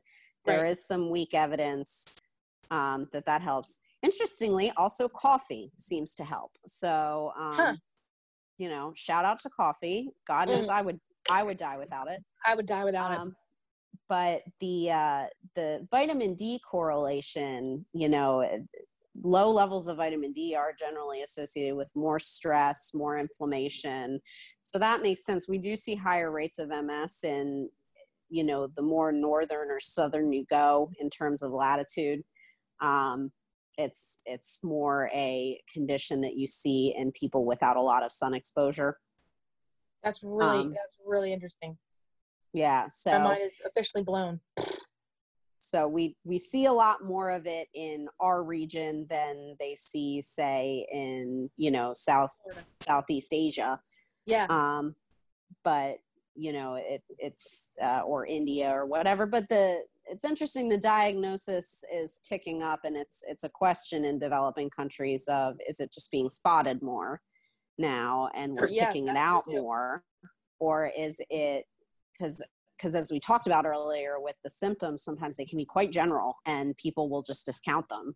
Mm-hmm. Um, or is, is there something else going on? You know, is it more than just sun exposure? Is there, you know, a genetic component? Is there a viral component? Is there, there's been all sorts of ideas through history floated for why do people get M S? Um, But certainly vitamin D does seem to help at least reduce um, the risk of severe relapses if it's maintained in, in a higher range. That is, that is really awesome. I'm, I'm going to start using that on people that I, that I, I know some people that do have M S, so I'm going to target this podcast to them as well, being like, you need to listen to this and see what you can find from this and like see what, you know, you need. Because, you know, there's not a lot that I, that I can offer to people outside of what I know. And coming from a clinic that sees this stuff every day and the new treatments and things like that is explained in so much better detail that even certain magazines can put out there. I used to get, I think, some M S Connection magazine to see what mm-hmm. I could learn, but it really wasn't that beneficial to me. And it's oftentimes hard to get education on M S outside of the um, society that, that you just mentioned not long ago, American Academy of Neurology. Yeah. And for me, it would be re- really expensive to belong to that. Yes. So I don't belong to it. I think that, you know, you being the provider of neurology, absolutely. So when so for certain organizations that I belong to, the education about M S and other things just, is just not there yet. So then yeah. I'm lacking and I'm like, hey, what do I do about this? So So it's really good to hear this stuff because I think a lot of people, even just outside of students now, will be able to hear this information and really have it at their fingertips or their ear tips because it's a podcast. Yeah, I know when I moved, when as a nurse practitioner, my first job was in epilepsy, and I moved, I shuffled one hall down to do yeah. the M S division. Yeah. And, you know, epilepsy was a ton to learn. And then moving to M S, you're like, oh my say, gosh. I thought you started epilepsy and then I don't, and then I thought I did. You were here, and then when you gave me your bio, I'm like, neuroimmunology. I'm like, is that a thing to do with seizures? Like, what? No, I, I started with epilepsy. I did that for um, almost two years, just yes. shy of two years. And then um, the, the, they were trying to grow the neuroimmunology department in the, in just the overall neurology clinic. And um, you know, they, I was approached um, to see if I would be interested in kind of shuffling over.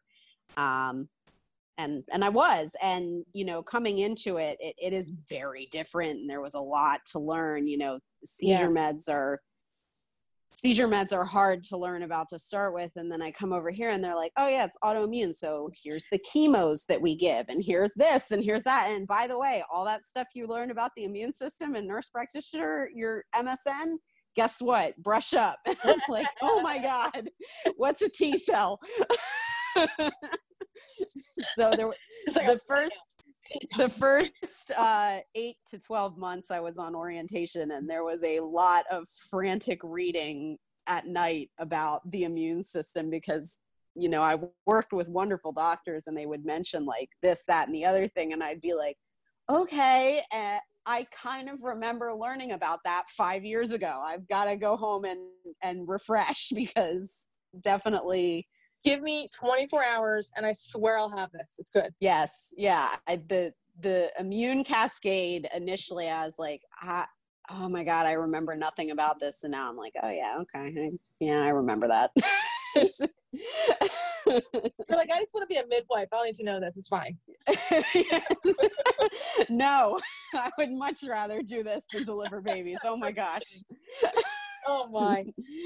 Oh, so anyway, so well, leading into your discussion about working in a clinic, because we didn't get to talk on this and you mentioned earlier, how different was it when you transitioned from I C U nurse to clinic? Because you said it was nuts, but what kind of things were so different about it that we don't know about? I had been warned time and time again that the transition from nurse to nurse practitioner was the hardest transition anyone has ever made in their career.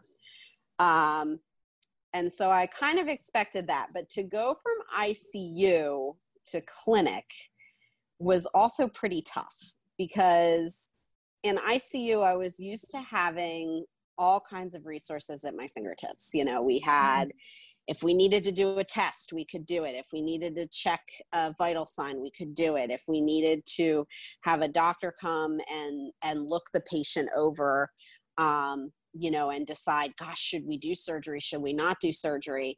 We could do it. Um, you know, there was, everything was right there at your fingertips. And then coming to the clinic, it was like, everything suddenly is in slow motion, you know, like, oh. um, now to be fair, nobody's dying right at that moment. So you don't need to have this crazy, crazy access, but you know, it's like, in the I C U, well, what did their labs show? Well, they were drawn eight hours ago, so they might not be up to date. Whereas in the clinic, I'm looking at their labs from three months ago and I'm going, yeah, it's all right. You know, yeah, that's fine. fine. fine. You know, they were, they were fine three months ago and they look good today. So I'm sure they're fine. Um, but you know, it, it is very, it was very different. And not only that, but the transition from bedside nurse to nurse practitioner, where if I need, if I had a question about a patient or what should I do or whatever, I could go to one of the, the I C U N Ps or the I C U physicians or residents. And now I'm the one answering the question. People are coming to me and saying, well, what should I do? And I'm thinking, well, I better go, oh shit, like I'm the one that they're asking and I have to know the answer to this. It was, it was a little bit of uh, an adjustment in that. And, and I was well-trained and well-prepared. So, but there is a little bit of a, a culture shock almost. Yeah. I, I could imagine that being that, being that provider. We talked before about what it's like when you, when you start out as a student, but then start out as a new nurse, how you're independent. Then when you become the provider, you are the expert of experts in whatever your practice is going to be, even for even more so than a staff nurse.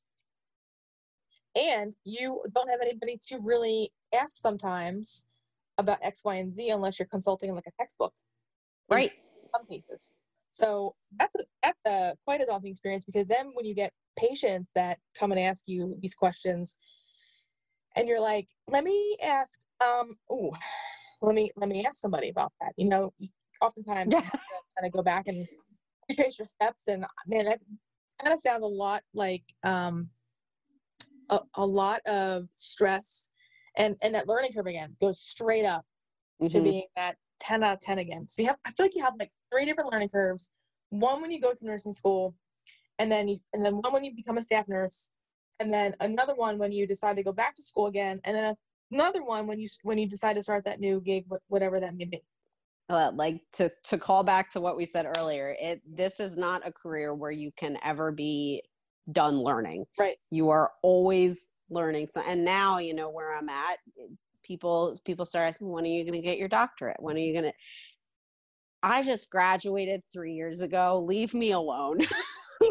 I want to just, I just want to chill for a little bit and just yeah. do my continuing ed and like really like yeah. learn more about the field that I'm in. And when I feel like, okay, you know, I've, I've learned a lot of this. I, I'm, I feel very informed on what I'm doing. Not to say I don't now, but when I feel extremely comfortable with that, Um, then maybe we'll talk about a doctorate, you know? Yeah. I mean, I'm going back for my doctorate, and it's not in nurse practitioner, it's just a D N P. And I graduated my master's six years ago.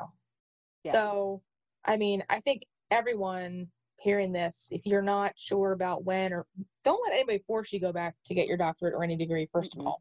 Not even your family, because they'll be like, oh, when are you going to do this? Just, just live your life. You know? Yes. Live my mother, happy. my mother is the biggest proponent of me going back to get my doctorate. And, you know, there, there are times where I'm like, I am so tired. Yes. I cannot do that right now. You know? I need, I need to catch up on these drugs right now, Mom. I need to not go back to school right now. They're, they're literally coming out with at least one or two new drugs for M S every year. And I already feel like I'm just like, okay, now I've got to learn about this one, and now I've right. got to learn about this one. And, and the thought of throwing in doctorate work to that, I'm like, oh my gosh, I can't, I can't do that right now. Yeah. And the, the D M P, essentially you do a practice project that is yeah. research-based. Um, and you can do a whole ton of different, different things with that. But that just sounds like if you had to do learning new meds every year in a relatively new job, and trying to do your doctorate sounds almost as crazy as you getting your back bachelor's degree while working two jobs on four hours of sleep. I've That's learned from my mistakes, Nicole. Right. Like I am not, I'm not going to do this now. I'm gonna, I'm gonna chill. I'm, I'm gonna relax. I'm older and wiser. No, I've I've only been in this job now for a year. The the neuroimmunology job. I took it. I started last July, um, so it's been just about a year that I've been in here, and um, I'm still establishing my practice. I'm still seeing a lot of patients that are, if not brand new, then at least new to me. Yeah. Um, so, you know, and there's a lot that comes along with that too. You know, you're getting to know somebody, and, and some of my patients saw the same doctor for fifteen years. And here I am like a new face, you know, hey, you don't know me at all. So you've got to way we're going to be really good friends. Yeah. You're going to see me every three months for the rest of your life. No. Uh, so, you know, for some, for some of this, it's, it's just kind of getting up to speed with your own practice is enough work that, you know, and not, then you're learning new drugs and, and you're trying to learn this and that and the other thing. And, and we have a lot of administrative stuff to do as well as the providers. And, you know, there's research, um, and just getting used to all that, I think will take me a few years. What, are, what are some of the administrative things that you have to do? Um, so the Department of Neuroimmunology uh, is relatively new. We've, okay. we've always had M S division within, um, you know, the neurology clinic, but it was always just sort of lumped in under general neurology. And it's really been within right. the past six months that they split it out to be its own thing. Which is smart. So we're, it is, but we're trying to establish, you know, not only just, hey, we're the doctors you see, but try to, to get the comprehensive care thing where we have a social worker, we have a nurse navigator, where they're interviewing right now for a clinical pharmacist to help us with some of these drugs. Um, you know, because the, the process for some of these drugs is quite lengthy. Insurance doesn't want to pay for any of them. So you have to jump through. So why would I pay for them? yeah, you have to jump through every hoop known to man. So we're, we're looking for someone to assist us with that. So, you know, just building this, this clinic, in addition to, I'm still getting to know the patients and I'm still getting to know the drugs and I'm still, you know, like yeah. establishing my own sort of practice and rhythm. Um, it's, it's definitely a lot. There's a lot of stuff that you end up um, kind of doing that you never thought you would, you would do. We don't have anybody to do the sort of fighting back and forth with insurance companies right now. Um, besides our, our wonderful, but hideously overworked L P N, yes.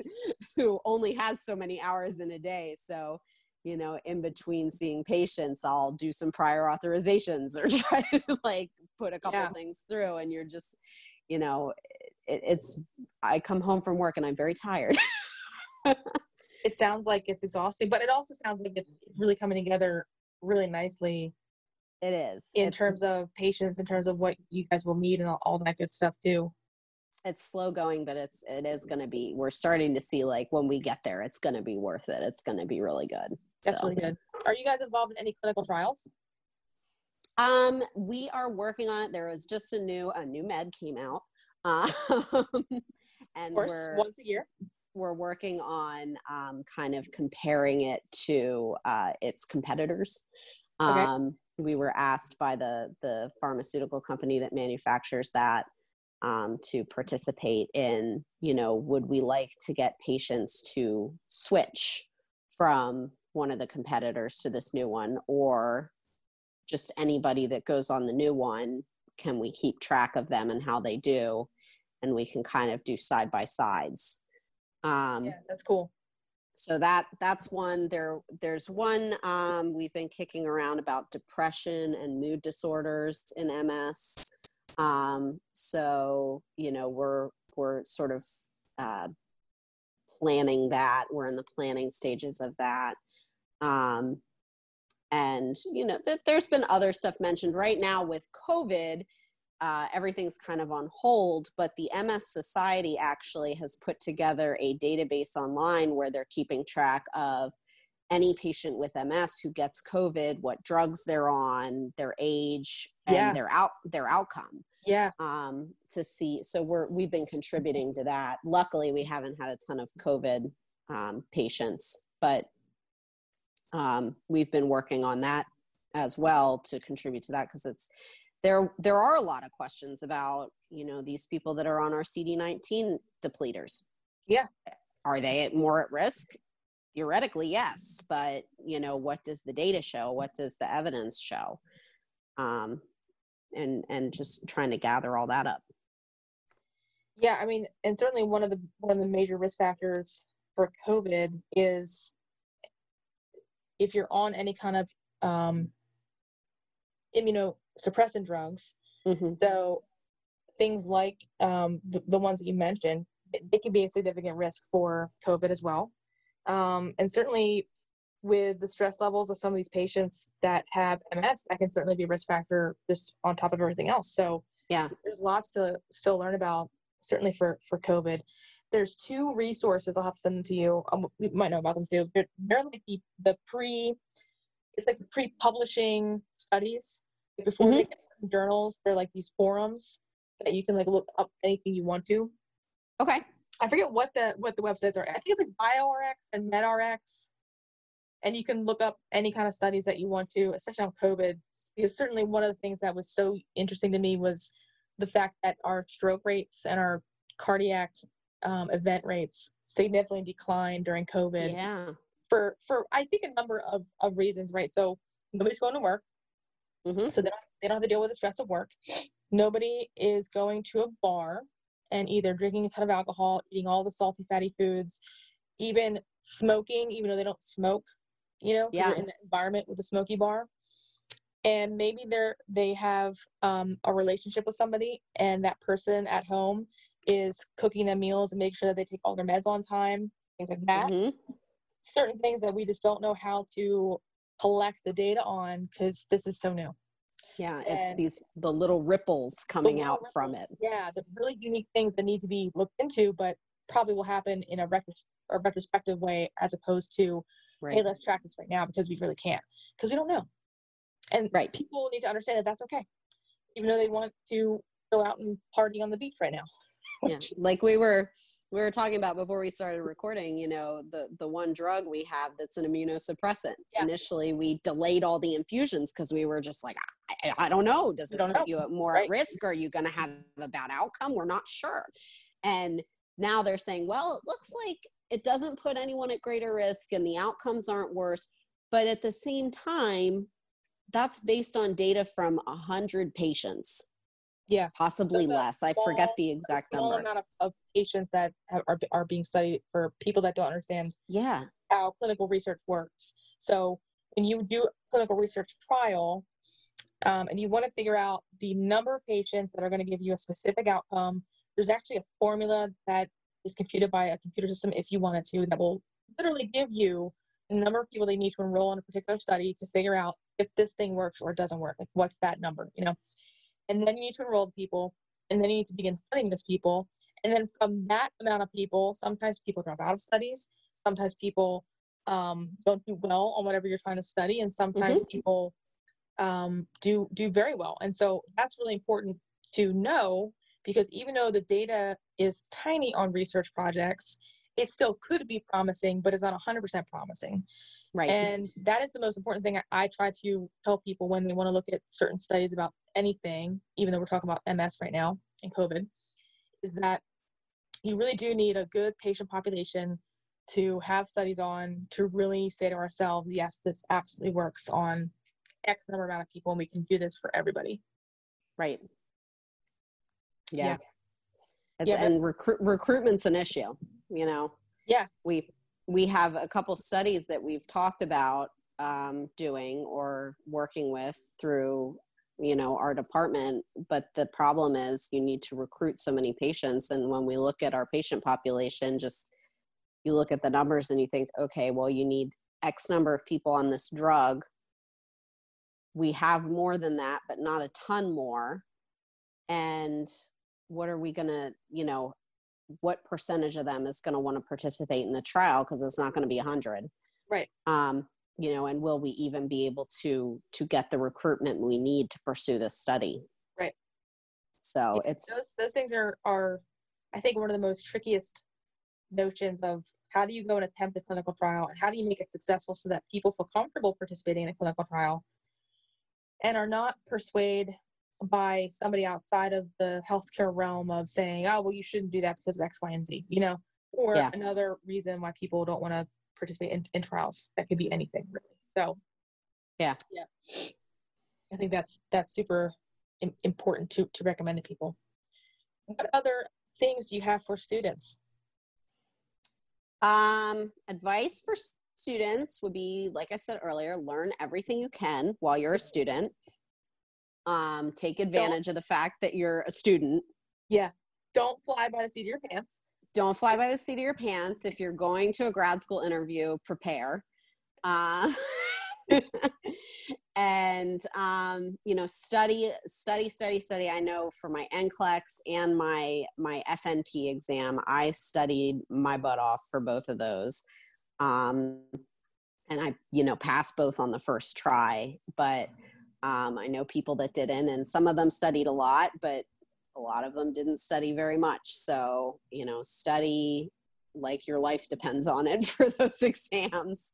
Yeah. Um, and, you know, honestly, get to know your coworkers, get to know your co-students, get to know your colleagues, because you, you never know who you're going to, you know, need help from down the road, or, or, you know, if you're, you're just good to people, you know, good things will come back to you. So if you work with a, with a student and, you know, you guys go your separate ways after school, but you never know, you know, five or so years down the line, you end up back at the same hospital and you have that, that relationship and networking. Uh, yes. Network, but, network, like your life depended on it. Meeting people, yeah. just say hello. Net, I'm, I'm the most introverted person on the planet, and if I can manage to network, anybody can. Um yes. For people they, that don't know, Ashley loves nothing more than sitting at home knitting. Yeah, knitting uh, and petting my cat. I'm ninety-five yeah. years old. Uh, and watching my murder mysteries on T V. I really do not socialize a whole lot. I mean, you know, some people just like to, to do those things. You know, you're wearing a shirt right now that has a yarn on it. Yes, it's a, the perfect Ashley shirt. It's an E K G rhythm with a, a yarn replacing one of the P V C complexes. That's, that is the perfect Ashley shirt. I feel like you should, you should make it into like a like a like a shawl or something. I that. want it in a knitting trivia contest. Into knitting, that you want a knitting trivia contest. Yeah, yeah, that's things that exist. Get on my level. Uh, you're you're here with that stuff. I'm like way down, not even remotely interested in knitting. It's all right. You can do an Ironman. I could.